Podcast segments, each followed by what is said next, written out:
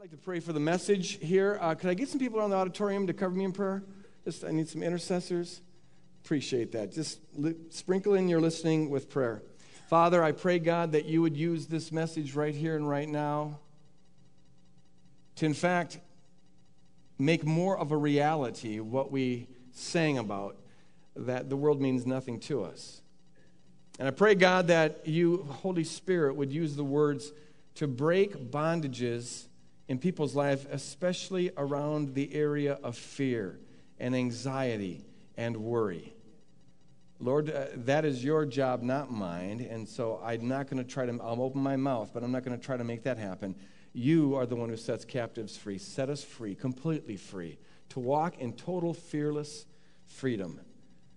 This morning, in Jesus' name, amen. Amen. amen. We've been talking about um, the kingdom the dome in which God is king. It's, it's, it's what this is all about. It's not really about church. It's not about good deed doers. It's, not, it's about uh, being trained, discipled uh, after the model of Jesus Christ to learn how to live inside the dome in which God is king, God, God's sphere of influence. In this world, which is so conflicted, so many struggles, so much bloodshed, so much anger, animosity, fear, all of those things. In, in that world, there is something else going on. Nations rise and fall. But if you look closely with the right, right set of eyes, you'll see there is, as history moves forward, this other thing, this very different looking thing. It's called the kingdom of God. It's always been small. The majority of people uh, don't want to align with it, uh, but it's there.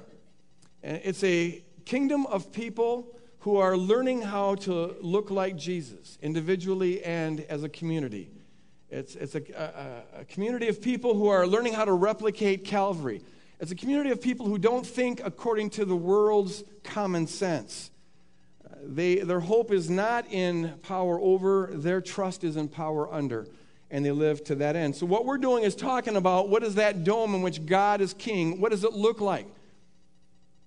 And to develop a, a the right set of eyes to see it. And so we've talked about kingdom centeredness, kingdom single mindedness, and a number of other things. This morning I want to talk about kingdom courage or kingdom fearlessness, because this also is an aspect of the kingdom. It's a topic that I think is especially important right now because we live in a, a real fearful world, a real fearful environment. Uh, especially here in America, uh, I read one report that said that the level of of general anxiety among average Americans is, high, is almost to the level it was. It hasn't been this high uh, since uh, uh, the Cuban Missile Crisis in 1962. There's just this kind of pervasive anxiety, not just about uh, national fear, but certainly including that. It didn't help when, you know, we watch these debates, uh, which are thankfully over. Uh, but eh, the, the, two candidates were going, you know, against each other, and they both did a pretty good job of arguing that if the other guy gets elected, we're in deep trouble. Which, to the thinking person, you walk away and, and, and you think, well, whoever gets elected, we're in deep trouble. Uh, that, that installs fear in people. Uh, I read an article in U.S. Uh, News and World Report that said that 49% of all Americans uh, are afraid of, or have a fear of a cyber attack. And what's really interesting about that is that only about 30% of Americans know what a cyber attack is. But we're afraid of it. Whatever it is, those cyborgs are going to get us. Uh, it's just a general state of fear. 75% of Americans say that uh, to some degree they live day by day in, in the fear of a terrorist attack. And it doesn't help that every once in a while you hear this announcement or read it on the newspaper uh, that w- w- the president has now upped the alert level to an orange level, a level four alert. So take extra precautions. Uh, and I can understand why they would tell, you know, security people that and the police force and the military. But why do they tell us civilians? How, how are we supposed to take extra precautions? What does that even mean? Uh, you know, wonder or worry about anybody that looks suspicious? You know, like, I got neighbors that look suspicious every day. I mean, it's like, I, I, that's not. All it means is that your chances of dying are greater today than usual, and there's nothing you can do about it. And so it ups your anxiety level. People live in fear. There's a kind of primordial anxiety and angst that characterizes a, a, a lot of people. And it's not just about national worries, it's about crime. America is the third safest country on the planet, but Americans live in more fear than any other country on the planet. And that's why we spend so much on locks and security devices and guns, uh, because we, we just have the sense that crime is always just around the corner. And in some parts of the neighborhood, it certainly is. But part of it is that we're bombarded by a media, which, what do they report? Uh, it's never, it's never. Uh, our leading news today, what a great day we've had. the sun was shining and hardly any crime, and people were, seem to be nicer than usual today. No one leads off with that story. It doesn't sell. What sells is we had four murders and three kidnappings, and the war is going terrible, and you know this, that, and the other kind of catastrophe. So what happens is that it's kind of engraved in our psyche that the apocalypse is just around the corner. And even if it was, that shouldn't worry us, but it tends to make us worried. We live in kind of a fearful uh, state of being and many other concerns as well. To live, listen to this, to live consistent with the kingdom, the dome in which God is king, is not to be unconcerned about ordinary things. You're not so heavenly minded that you're no earthly good, but it is to live completely without fear. To live completely without fear. Can you envision yourself living totally free from fear? of anything. Of anything. Let's do a quick little Bible study of what uh, the Bible says about fear. Jesus in Matthew chapter 6 said, Therefore I tell you, do not worry about your life.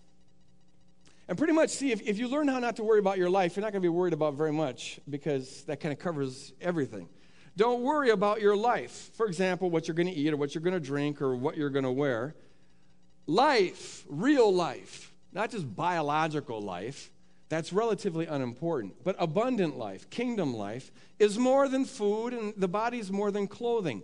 The Gentiles, and see, he's talking to Jews, and so by Gentiles he means the people who don't know anything about God. They live, they strive for all these things. That's, that's pretty much all they think about. They're biological beings who worry about biological issues. But see, you know that your Heavenly Father knows that you need these things, so trust Him for it.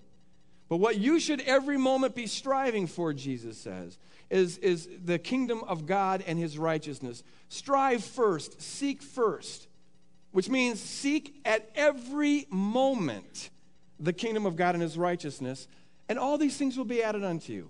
You trust God and seek the kingdom first. It is an amazing teaching when we consider the fact that he's talking to people who are under political oppression. They're under Roman rule. Uh, it's an amazing teaching when you consider that almost everybody that he's talking to right now would be, by our standards, in absolute poverty. And yet Jesus is saying, Don't worry. Don't, don't worry about your life. Just seek first the kingdom of God. He's recommending almost a shocking level of carefreeness. Amazing carefreeness to people who are living hand to mouth have a radical trust in God, and therefore do not worry, don't fear these things. Have one thing on your mind, and that is living each moment as close to the kingdom as you can be, where God's love defines you and God loves flow, flows through you. Romans chapter 8, Paul said, We did not receive a spirit of slavery to fall back into, the, into fear, but you've received a spirit of adoption. When we cry, Abba, Father, it is that very spirit bearing witness with our spirit that we are the children of God. Fear manifests a spirit of slavery. To the extent that you're fearful, to the extent that you're living in fear, you are enslaved.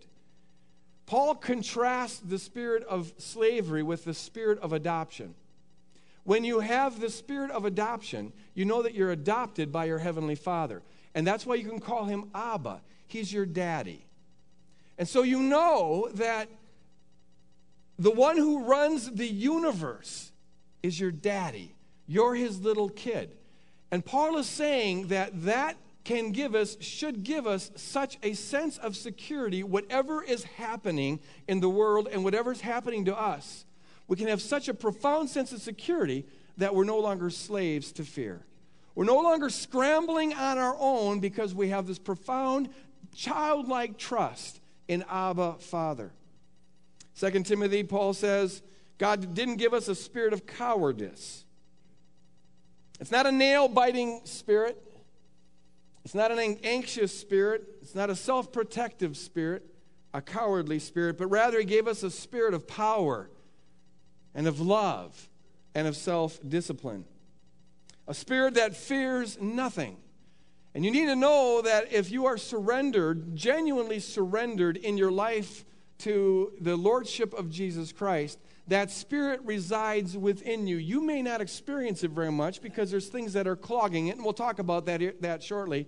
But that spirit is within you. You have the spirit to be courageous, adventuresome, not cowardly. Hebrews chapter 2.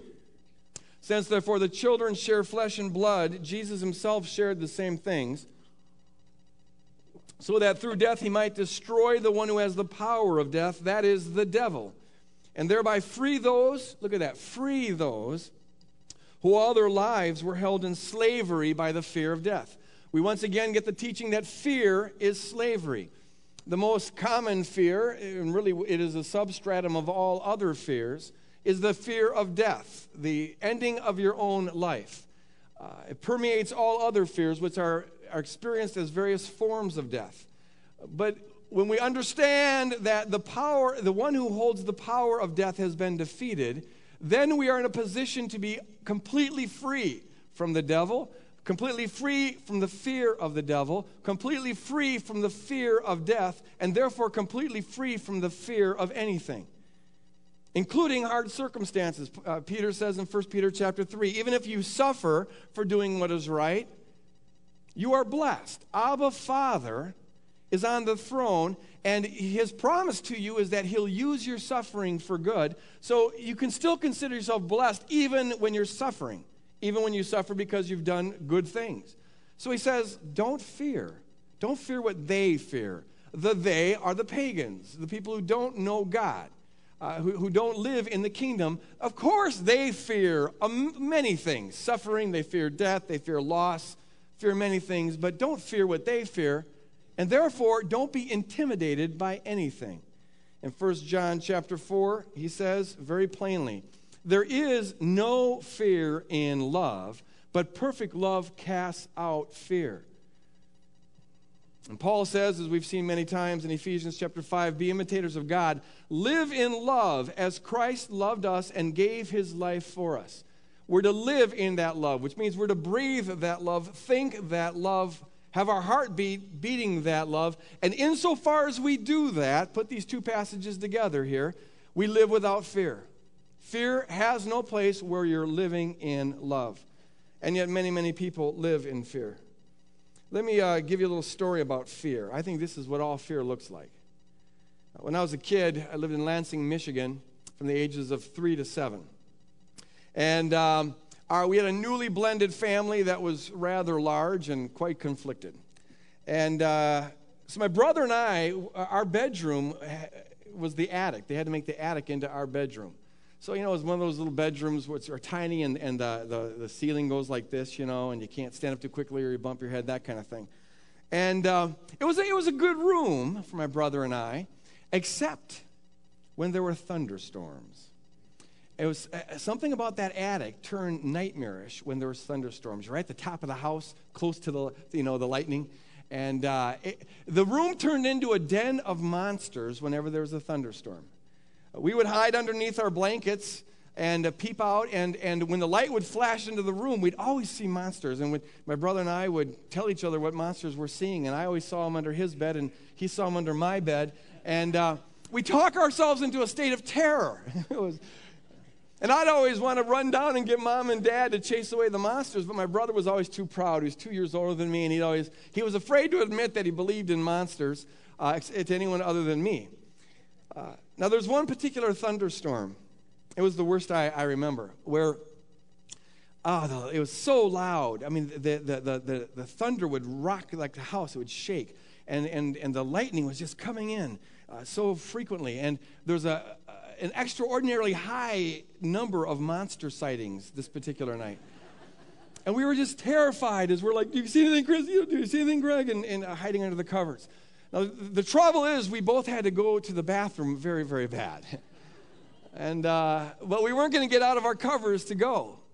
Eventually, the storm subsided a little bit. The thunder grew a little bit less uh, loud and the lightning a little more infrequent. So, my brother, being the older and the more courageous of, of the two, he decided he was going to make a run for it. My job was to, to keep a lookout and tell him if I had any monster sightings. So, uh, he runs out and goes to the bathroom. It's just outside, down the hall, a little ways from our attic. And um, uh, you know, everything's going well, except that I hear him scream to me at one point Greg, there's a monster trying to get out of the toilet. And he was serious. And what he was referring to there was, uh, he says, the water's acting funny. Because if, if you get your water pressure from a water tower, sometimes during storms, have you ever had this happen? The, the toilet bowl kind of goes up and down. You ever see the water do that? And so he's there, you know, relieving himself, and there's this water going up and down, and he's thinking there's a monster trying to push its way out. so I say, Chris, forget about it. Just you know, stop what you're doing. Come and come and get back to bed. It's going to grab you. which would be painful. And, um, but he says, I can't stop. I can't stop. so you guys know what we're talking about. That's an impossibility. so he finally finishes his deed and flushes the monster back down the toilet and starts running back to the bedroom. And just as he gets at the corner of the bedroom, right at the door, there was this incredibly loud thunderclap. And the lightning must have been very close because the lightning was simultaneously with the sound. The light comes into the room just as he's running in, and I see a little green monster nipping at his heels. I'm telling you, I, maybe the room was demon possessed. I don't know. But, but I saw something. So I holler out, Chris, it's biting your feet. And Chris proceeded, he was always very athletic, but we can't document this, but, but he set a world record in long jumping. Uh, that, that moment, boom, he was there. From one end of the room to the other, I don't know how he did it, but he flew into the air, landed in the bed, wrapped himself up in covers. After that, I wasn't going to get out uh, to. Uh, I, I, I, for the rest of the night, I don't care what happened, and so I proceeded to wet the bed. But um, now, see, we know that the monster wasn't real, and we know that, that it, you know, it's a projection of our terrified psyche. And we also know that if there were monsters, security blankets wouldn't be much good. I always wondered about that. How come monsters can't get through the blankets? Um, you know, but they never could, so, you know, ours is not the reason why. Ours is but to hide or die. So we, we would um, hide there. But I'm not sure, really, that we grow up all that much. Because it seems to me that we still run from monsters that are the creations of our own fears and hide under security blankets that we know don't really supply, uh, provide any security, but they make us feel a little bit better, but the fear goes on. Uh, some are running from a monster of, of this national fear or personal injury, so they hide behind various blankets. But there's a multitude of other things that we run from. For example, some run from a monster of rejection. There you go. That, that's almost exactly what the monster that was chasing my brother looked like. A monster of, of, of uh, rejection. They're afraid of being alone in life. And they're always running from it. They have an anxiety that people are going to leave them, people are going to hurt them, people are going to abandon them. And so they hide behind a blanket of strategies to try to keep people liking them. Whatever it is that they think people want, they try to give. You want funny, I'll give you funny. You want religious, I'll give you religious, or, or whatever. Some people hide behind a blanket of, of control. They feel like they need to control people because if you don't control people and manipulate them, they're surely going to leave. They live their life running to some degree from a monster of rejection and hiding under a security blanket of strategies to hide from that monster. Some people hide from a monster of poverty, uh, and, and, and their blanket is uh, you know, always trying to acquire more. Some people hide from a monster of aging and death. They their blanket is, is a, a, system of strategies to look as young as possible and to talk as young as possible and to act as young as possible. You go to your 25th year reunion, some of you have done that, and you'll find a certain number of people, especially the ones who were really popular in high school, the cheerleaders and the jocks. They're still doing this shtick. They're, you know, oh, you know, they're still waving their hair the cutesy way they did it and talking their little flirty way that they used to do it and dressing like they did back then. But, but it doesn't work anymore. But they don't know that. See, they're afraid. They're afraid. They're, they're trying to stay off this monster, so they're hiding. Some fear a monster of failure and therefore hide behind a blanket of perfectionism or overachievement or risk free living. And there's many other monsters we hide from a monster of shame or a monster of emptiness. Some run from a monster of ever being wrong. They have to always be right. Some run from a monster of past experience. Something happened in the past and they're still terrified of it. The nature of the monster determines the nature of the blanket that we hide from. But what they all have in common is that the monster is simply the projection of our terror, and the blanket isn't, is, is supposed to give us security, but really doesn't. The, the blanket belief that we hide behind is really something like this the belief is that if only I can hang on to something, then I'll be safe, then I'll have life, then, then I won't lose something that is life to me. If only I can hang on to people, if I can keep people around me, keep them thinking I'm, I'm, I'm funny, or keep them thinking that I'm, I'm, I'm together, or keep them thinking that I'm holy, or whatever, then, then, I'll, then I won't be alone. If only I can keep the money rolling in, then I'll never be out on the streets. If only I can stay looking young and sexy, then men or women will still find me attractive. If only I can keep from failing, uh, then I'll be safe, then I'll be secure, then I'll have life. But see, that hiding under the blanket is never the way we're supposed to live, and it does us great harm. It sucks kingdom life out of us. Now, there is a kind of fear that is not harmful and, and th- that is godly, that, that is natural. God gave us a device. It's called the amygdala, which, when we're in a threatening situation, we naturally uh, take extra precaution. If you're walking along and you see a snake that has a tail that's rattling, you want to take extra precaution. That's a normal good thing. There's a kind of a fear there, like, oh, this could bite me and then I'd be in trouble. Uh, if, if you're in a situation where, like we had this last week, a gang fight broke out, bro- uh, broke out on our street. Uh, this is it's normal to you have your heart go a little faster and lock the door this isn't the time to decide to go out and rake your leaves uh, you know, you, you, you, there's, a, uh, there's a, a, a, warning that says, okay, take extra precaution. You call 911, lock your doors, and, and wait till it's over. And so, in a multitude of situations, there's a healthy kind of natural inbuilt God thing that says, warning, this could be dangerous. We have that on an ethical level too. When you're in situations that you know might compromise you, there's, there's, there ought to be a warning device, like Joseph had with Potiphar's wife, where he hightails it and runs away. Get out of there. This isn't going to be a good thing. But that's not the, the kind of fear that I'm talking about, the kind of fear that destroys us. Here's the difference healthy fear is always occasional, there's an occasion that evokes it, and it's always temporary. Unhealthy fear is something that we live in. It, it in part defines us. Healthy fear happens to us on occasion and it's temporary because there's something we can do to get out of it. Unhealthy fear is inside of us. It always characterizes us to some degree. We can ignore it for some time, but it's always there waiting to be activated.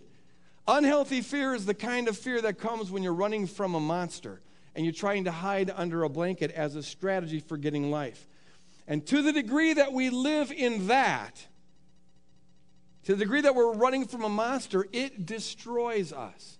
While our bodies are built to handle occasional healthy fear, they're not built to handle pervasive anxiety and worry. It wears us out. Studies have shown that people who live with this ongoing pervasive anxiety have a much higher frequency of diseases, heart disease, liver disease, and, and, and other things. And there's other physical complications as well. But even more profound is the damage it does to us emotionally, psychologically, and especially spiritually. It destroys us. That's why Paul says that it's a spirit of bondage. Fear is a spirit of bondage. It is bondage to Satan. It sucks life out of us. It's a prison we were never meant to live in. It is impossible to live abundant life to the degree that you're living in fear. It's utterly impossible to live in the joy and the peace and the love of the kingdom, the dome in which God is king, to the extent that you're living in anxiety and fear. God never intended us to live in this kind of fear. He rather intends us to live an abundant life. And one of the primary reasons why Jesus uh, freed us from the enemy is to free us from that, that, that, that spirit of fear. God has not given to us a spirit of cowardice, Paul says once again, but of power, love, and self discipline. He's given us a spirit of adoption by which we cry, Abba, Father. He's given us, saints of God, the Holy Spirit. And the Holy Spirit ain't no coward. The Holy Spirit is not timid. The Holy Spirit is not fearful. The Holy Spirit does not run from monsters. The Holy Spirit slays monsters, all right? And we have that spirit within us. God's goal for us, kingdom people, is to have this kind of foolish looking, almost reckless lifestyle, this carefreeness, this joy that permeates our life, this, this sense of adventure, this sense of abandon, uh, this willingness to take risks uh, we are to be anything but cowards who are hiding underneath blankets. Now, that spirit is within us. But what keeps us from experiencing that? Another way of asking that is to ask this question How does the devil kill, steal, and destroy the abundant life that Jesus came to give us? And here's how it works. Like everything else, listen to this, like everything else in our life that is sub kingdom, this area is based on a lie. Because all areas of our life that are sub kingdom are based on lies. Here, here's, here's the demonic deception the lie is that you need X as a source of life. X is anything other than Christ. You need X. You need your looks. You need your, your youthfulness. You need, you need people around you as a source of life. If you believe that, you will invariably create and fear a monster. You create it and you fear it and you run from it, and the monster is not getting or losing what you think is life to you. As a result of that, you hide under a blanket, and the blanket is your strategy for getting or keeping X. And when you do that to the degree that you do that, you squelch abundant life because abundant life is the result, the direct result of having Christ alone as your source of life. Locate any fear, and you'll find a need belief fueling that fear and a hiding belief as a strategy to keep you from what you fear. For example, the monster of rejection. Let's look at that. The monster of rejection, if that is your fear, you look at it, you'll see that it's based on a lie. The lie is that your value and worth is determined by other people. If others don't accept you on some level, maybe not consciously, but on some level, you don't think you're acceptable. If others don't uh, validate you, you don't think you're valid. If others don't love you, you don't think you're lovable. You don't feel lovable. And so the blanket you hide behind, as I said earlier, is a system, a strategy to keep people validating you, recognizing you, affirming you, hanging around you, loving you. But what you got to know is that this is a lie, isn't it? It's a lie. It's nice to be recognized and accepted and validated by people. But you don't need this as a source of life. Uh, God intends us to be living in community. That's very important but He never intends us to have other people as a source of life, a source of our validation, a source of our self worth. The truth which sets us free is that you're recognized by your Creator, and that's recognition enough. You're validated by your Creator, and no amount of other validation could ever add to that. You're loved by your Creator, and that is life itself. It's nice if people agree with God about that, and they should, but if they don't, so what? It's nice to have it, but you don't need it as a source of life. Two other things you need to know about monsters that we run from. Your fear of rejection is causing you more pain than the rejection you fear. That's why it's bondage to Satan. We pay more by fearing having to pay than we actually pay when that which we fear happens to us. The pain of, you might put it like this the pain of suffocating under the blanket that you're hiding from the monster, that you're using to hide from the monster, is worse than the bite of the monster ever could be. That's why it's a deception. The second thing is that your fear actually increases the likelihood of the rejection that you fear. And this applies to all monsters we run from. The kingdom paradox is this, and listen to this. The more you cling to something, the more likely it is that you're going to lose it the less you cling to it, the more likely it is that you're going to get it. This is why Jesus said in Matthew 25, it's a, it, doesn't make sense according to the world because all they know is clinging. But kingdom people need to know this principle. To those who have, more will be given, and they, they will have uh, an abundance, even though they don't need it. From those who have nothing, even what they have will be taken. He's talking about the guy who hoarded the one, the one talent that his boss had given him. He was afraid, so he clung to it, and so it was taken from him. Those people who took risks, they acquired more. God's mode of living is risk free living. And when you don't fear losing it, you're more, you're more inclined to get it. People who live in the fear of rejection tend to make themselves the kind of people that others reject. They're, they're, they're too needy, they're too clingy, they're, you know, and so people tend to push them away. People who don't need other people as a source of life. You want people, you love people, but you don't need them as a source of life. They tend to have a kind of life that is attractive to other people. So precisely because they don't need it, they get it. The other folks, precisely because they need it, they tend not to get it. Fear is, to a large degree, this isn't a formula, but it's a principle. It is, to a large degree, a self fulfilling prophecy. It goes counter the current of life. The way to be free from monsters is to wake up to the lie that's creating the monster and that we're running from. It's to grow up in Christ and realize there isn't any monster other than the one that you're creating by running from the supposed monster. You shall know the truth, and the truth shall set you free, Jesus said. When you know the truth, it sets you free from the fear of monsters. It's nice to have people accept you and love you and validate you. But what if they don't? So what? Your life is found in Jesus Christ. Stop running from the monster because there isn't any monster other than the one that you're creating by running from it. It's nice to have financial security. That's wonderful. But what if you don't? What if you so what? Don't worry about that. Don't fear that. God is your Abba Father. He'll give you what you need. That's why Jesus said, Don't worry about your life. Don't worry about your life. Your Father knows you have need of these things. Now, immediately, our, our culturally conditioned practical machine kicks in. Well, if I don't do this, that, and the other thing, da, da, da, then I won't have any money. Now, he's not saying sit on your butt and watch soap operas and expect God to take care of you. No, you do due diligence. You're, you know, you're concerned about these things, but you don't worry about them. There shouldn't be a fear that is there. Let it go. Stop running from monsters because there are no monsters other than the ones that you're created by running from them. It's nice to look as youthful as possible and as attractive as possible and as healthy as possible. Wonderful. But so what? So, so what if you don't? So what if you age? Eh. Jesus said this Who, by worrying about it, by fearing it, can add one hour to their life? Let it go. I got a news flash for you you're going to die. Another news flash. On the way, you're going to decay. So here's the news flash. The wrinkles are going to come, most likely, uh, sooner or later. Fine, you know, stay them off as much as you can, but they're going to come. And you probably, most of us, are going to get a little pudgy, you know, in certain areas. And, uh, you know, you, the body's going to wear down. Roll with it. Don't worry about that. You got a you got a glorified body coming. It will come sooner. You're, you're going to live forever. Don't cling to this life like that. Let it go. Move on with life. Don't run from the monster because there isn't any monster other than the one that you're creating by running from it.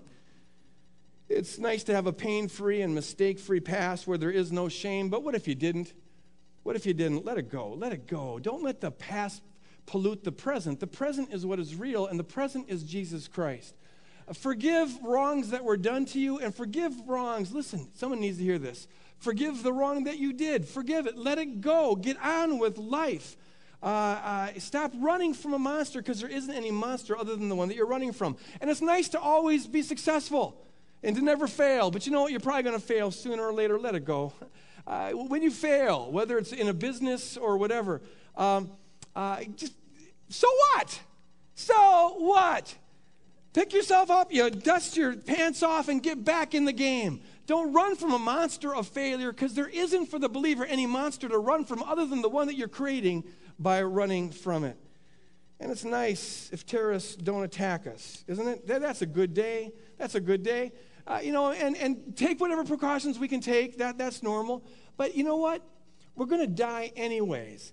And so be concerned about that, but don't worry about it. Don't, don't fear that. Don't let it put anxiety in your heart. That's actually why they're called terrorists, because they're going to do it. They want to install terror in you. Be above that.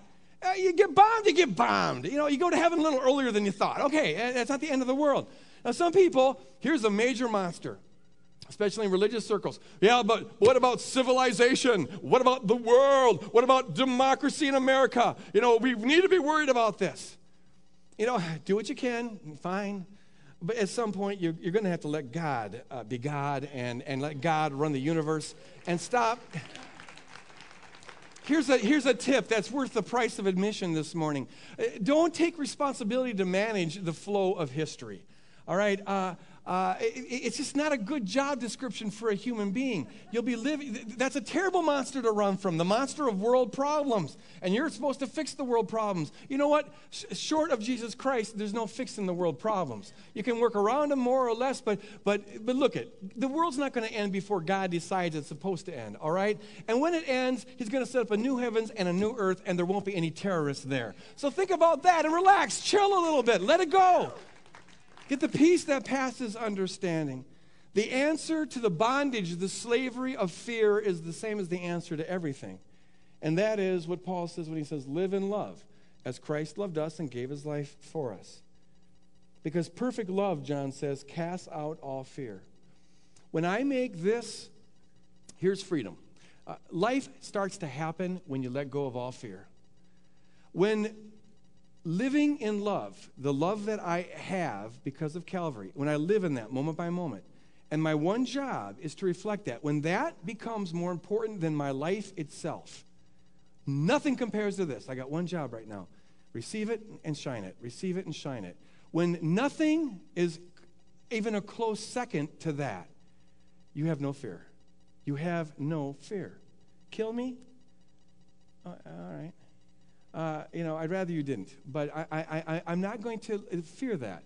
Financial loss? Well, to live in that kind of love, you see, is to have already lost your life. Life as it's defined in this world, because life as defined in this world is me, hanging on to self. To the degree that you're hanging on to self, you're going to fear losing self and fear losing all that is dear to you. Live in love as Christ loved us and gave his life for us and you'll find that fear, those monsters, turn around look at the monster, and you'll see, you know what? There ain't no monster. The only monster was the one that you were creating by running from a monster. He, call, he, he died and called us to live in total, total freedom. I want to end in prayer, and then, uh, and as I do so, I'd like to ask the prayer team to come up here. And uh, if you would like to receive prayer for anything, and maybe it's a bondage, a bondage of fear, anxiety, don't walk out with that anxiety. Or if you just want to stay for a little bit and, and just receive this, just let this message soak in, then do that. If you're here this morning and you've never joined the kingdom by surrendering your life to Jesus Christ, and you've counted the costs and you've decided you want to do that, because that's where life is found, I encourage you to come forward and up here to my right and your left, there'll be a person who will explain to you how easy it is to get started on this kingdom walk. Can we stand and, and just close in prayer? Father, I thank you for total freedom. I thank you for total freedom. Freedom from all fear, freedom from the slavery of the enemy.